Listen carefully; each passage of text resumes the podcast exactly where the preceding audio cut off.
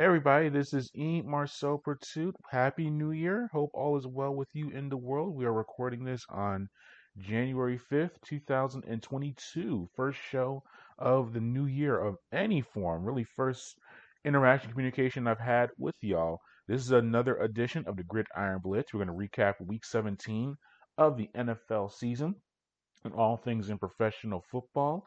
Um, as always, to follow everything that we do, go to the mothership, thesportsinquirer.net premier site for news and notes in the world of sports. You can also go to our social media platforms on Twitter, Instagram, and Facebook under Sports Inquirer. That's all one word. And then finally, go to our audio and video platforms such as YouTube, SoundCloud, Spotify, Anchor, Google Podcast, and Apple Podcast. You can go on those sites, find us, and be able to keep track of all that we have going on. So yeah, happy new year everybody. Once again, first show of the new year. Apologies for not recording as often as we normally do. Had some changes professionally, uh, taking on a new project. So that's really altered the schedule, but hopefully we'll we're back on track now. Have a little bit more of a flow, an idea of what we're going to have uh, going on uh, in our world. Before we get to the games itself, we haven't spoken since the passing of John Madden, who is a, a legendary figure in professional football. And I look at him as three careers, uh, which is, and I'll get, yeah, we'll get to that in right now. My first inkling of Madden, it kind of goes in a weird way. My first introduction to him was as an announcer. I started following football in the, I'd say, early to mid 80s. So that means I was able to see him with Pat Summerall as an announced team, and I was a New York Giants fan, and they covered the NFC for CBS. So I got caught a lot of their games because the Giants were very good at that time. So they would do a lot of Giants contests, and with Madden, is and I'll get to second time I was introduced to him in a moment, but with him and then Pat Summerall, the former New York Giants special team legend, those guys together really brought football to the masses in a major way, revolutionized football broadcast. And that's not hyperbole. If you look at Summerall's approach, and then Madden, his energy, his enthusiasm, his breakdown of plays using the telestrator and the lines and drawing out the plays, very educational. And I was watching the documentary on Madden that Fox did a few weeks ago. It was on Christmas Day, and it's on ESPN Plus now. I highly recommend that you watch it. I didn't realize that he, after he retired as a head coach with the for the Raiders, he became a teacher at Cal Berkeley at teaching football and how to watch football, and that makes a lot of sense if you saw his approach to broadcasting. Uh, so that was my first introduction to him. My second introduction to Madden is through NFL films and seeing all the and we've talked about this before when i was younger didn't have cable but what i did have with my basic channels is they would replay a lot of nfl films content especially from the 70s and 80s so that's how i got familiar with the steelers and the undefeated dolphins back in in the 70s and all and in Lombardi with the the Packers. They play all of these NFL film videos again and again on local programming. So that was a very big introduction to me. Madden was a big part of that. A lot of that was with the Raiders as a head coach. There, he was part of many infamous moments, uh, including the immaculate reception against Pittsburgh uh, back in the 70s. Obviously, obviously the uh, all that stuff. So he was very much involved in the fabric of NFL films. So you combine that together with him being a broadcaster when I was a child in the 80s and even into the 90s when I became a teenager, that was a, he was just a big part of the the football landscape for me. This third career, so I talked about him as a broadcaster and then him as a coach and being a Hall of Fame head coach having dig the highest winning percentage still for any coach with at least 100 wins. So he has that mark that's still held up for close to 40 years uh, in his career. The third mark of him was the video game. That was even more. Uh, that probably that may be more impactful than the other two, which is crazy to say because He's a Hall of Fame head coach. A I think even more big of a instead make if it makes sense a bigger impact on the game. I think as an announcer and broadcaster, and nothing with the commercials as well, the beer commercials and the Outback commercials, things like that. Him bringing the game to a lot of the masses, a big impact there. But the third one, his third career as the face of Madden on the video game, and I came up in that generation, and that I think was even bigger appeal. And I think that game has honestly had a major impact on how we view football as well. At least my generation. I'm 40. So I'm young enough to remember video games kind of before Madden, the little the Nintendo version, but then Super Nintendo came out and then Madden really took off honestly in the late 80s into the early 90s. That game to me, and if you're a young man or, or a woman, and you play video games at all, you've played Madden. I think the biggest impact of that game, and you, you even see it in the broadcast of, of contests, the aerial cameras, you see the shots, the the visuals as far as the graphics on your your screen where you see the, the score, the the timeline, the down and distance, all of that stuff, even the yard markers a lot of that started through Madden in video game form. If you play the game, you now see it on legitimate football broadcasts. So you have all of that included in there. But the game was played by everybody, every race, every gender, all ages. You actually got a concept of what da- what concepts were. I know what a dime package is. I know what a nickel is. I know what a four three is. The run and shoot a single back offense. Uh, you know how how to what a post is, what uh how, what a button hook is, how, you know all that stuff. Running a, a sweep, all those types of things. You your verbiage of football improved so much playing the game, and you heard guys like Mahomes and Lamar Jackson on the the documentary talking about that. One, they were happy to be on the cover of the game, and that was a big mark for them because they were young guys who really didn't. Some of them weren't even born when Madden was a head coach. I wasn't born when Madden was a head coach, and they knew about him as a broadcaster. But playing that video game had tremendous impact on them. But the verbiage improved so much. Me as a analyzing contest, I now know certain schemes when people are talking about what knowing what 3D uh, a nickel 3 DBs, dime 4 DBs, you know stuff like that. Running a power sweep, having you pulling your guard because you see the visual of it literally when you are playing that playing the video game. And that had a tremendous impact on how we watch the game and analyze it. That wasn't done in generations before football, and it's football's still a difficult sport to comprehend because there's so many moving parts to it.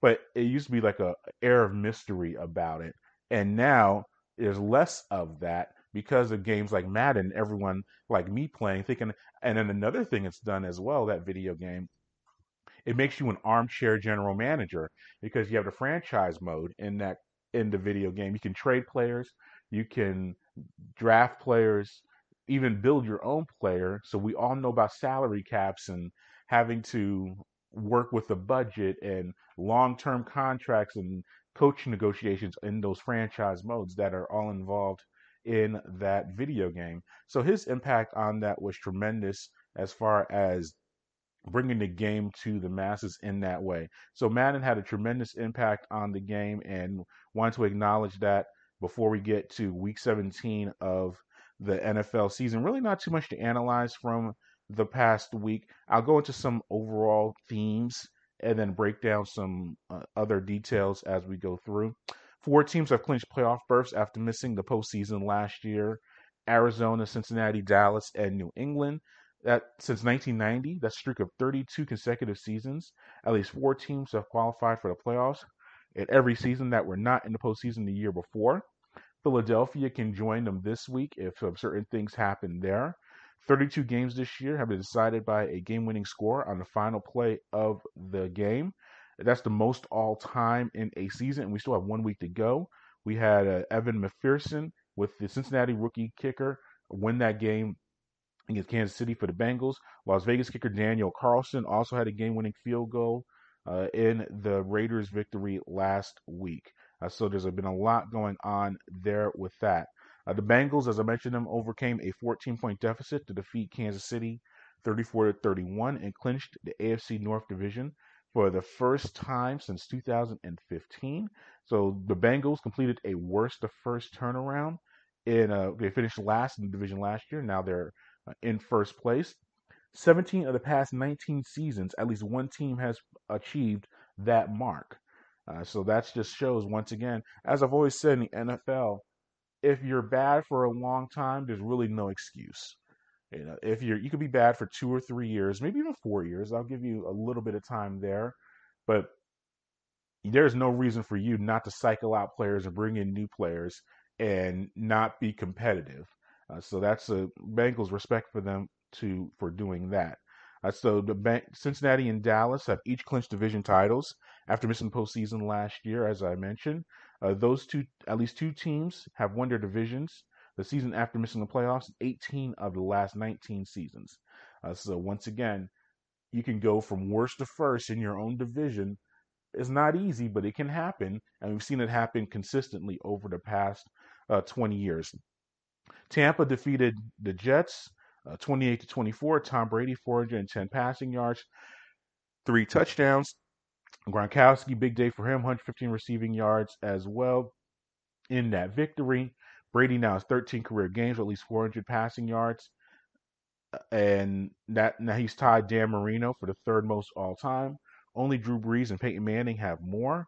You know, so he had 40 touchdown passes in uh, 2020 last in last year. He had 50 touchdown passes in 2007. Brady has 40 TD passes this year. Third third time in his career, he's had 40 plus TDs joining Aaron Rodgers as the only quarterbacks to have that done three times in their career.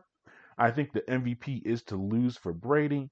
Uh, I think Jonathan Taylor has a major case as well with the Bengals, but the narrative fits uh, him very well. I'll delve into Antonio Brown a little bit more when we preview week 18 of the season in a few days, but he's a knucklehead and he's gotten so many chances, and I don't want to hear about him needing help and everything like that. Look, he's a grown man. He's gotten a lot of chances. He's been an issue on and off of the field for many, many years. And his antics, we saw what he did, left the middle of the game, took his jersey off, his shirt off, and walked off. You know, that's just typical Antonio Brown. And the Bucs. hey, he didn't cost them a lot of money, low risk low reward. They got a high reward. He played well for them last year. Was okay this year, but this year with the COVID uh, card fiasco, uh, just his attitude, not good at all. You know, he'll be missed on the field because they do need him, but it's just not worth it with everything that he puts you through. Uh, you know, so that was my thoughts on Antonio Brown. I'll delve into that more on a future episode. Cincinnati, as I mentioned, defeated Kansas City 34 to 31. I mentioned Tom Brady as an MVP candidate. You got to put Joe Burrow uh, right there with them. Burrow 446 passing yards, four TDs in that victory. Ja'Marr Chase had 11 catches for 226 yards and three TDs uh, in that contest. Uh, you know, Burrow 525 passing yards and four TDs. Uh, he had that in week 16, uh, which was last week or two weeks ago. And this week, as I mentioned, 446 passing yards. Second quarterback all time with at least 450 passing yards and four TDs in consecutive weeks, joining Jameis Winston back in 2019. And his 400, his 971 passing yards in the past two games surpassed Phil Simms for the second most passing yards by quarterback in a two game span. Only Dak Prescott passed for more yards over a two game span, and that was back in uh, 2020, well, last year. And Ja'Marr Chase, 1,429 receiving yards this season, surpassed Jordan Jefferson for the most by a rookie in uh, history. Uh, just tremendous efforts by him and, and that team. And I picked the Bengals to be a borderline playoff team. I really should have stuck to my guns and picked them to reach that mark. But you have to respect the effort that you've seen from the Bengals, and they're going to be a tough out in the postseason.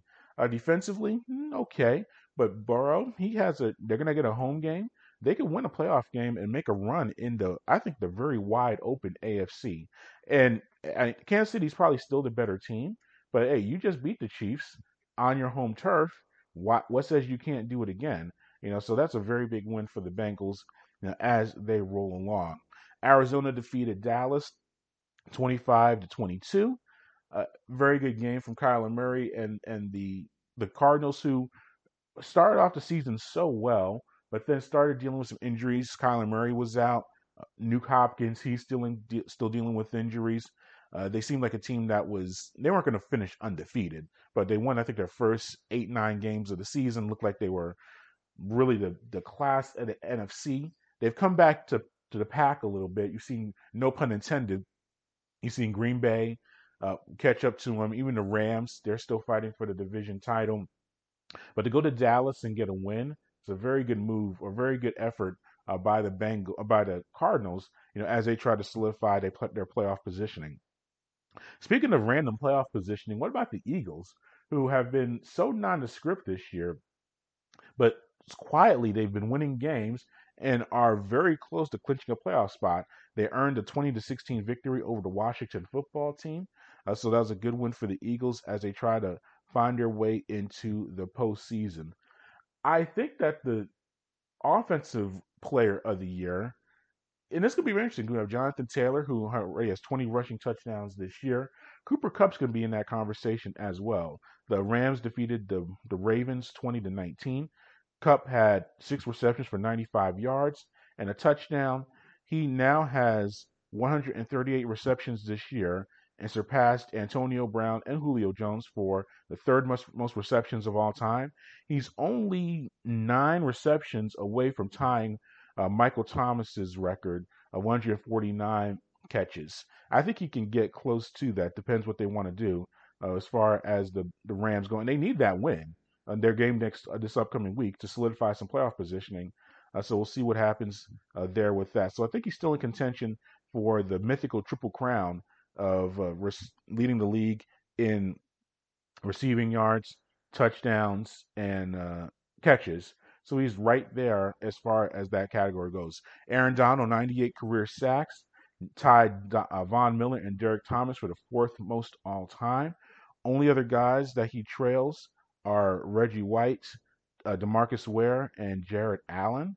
You know, as far as uh, most actually their first eight seasons uh, of their career. Obviously, the all-time guys is Bruce Smith with the 200, uh, but still, once again, Hall of Famer in the flesh that we're looking at right now, and Aaron Donald, a big effort from him. Speaking of Jonathan Taylor, he had uh, 114 scrimmage yards and one TD in that vic- in the loss against the Raiders. He is the youngest player in NFL history with at least 200 scrimmage yards and 20 touchdowns in a single season. He's only 22 years old. A tremendous mark by him. So I want to acknowledge that. The Titans clinched the AFC South for the second consecutive year with a 34 3 victory over Miami. Buffalo was able to clinch a playoff berth for the third consecutive year with a 29 15 victory over the Atlanta Falcons. Uh, New England also clinched a playoff spot with a 50 to 10 victory over uh, the Jacksonville Jaguars. And Green Bay is in the playoffs and have clinched the division with their victory over uh, who did they defeat? Where are my notes? Yeah, Minnesota, 37 to 10, Sunday night football. Yeah, so they are now in the playoffs. So we're starting to see all these teams secure their playoff positioning and their playoff spots. And uh, yeah, so and let, me, see if any other notes as far as postseason goes.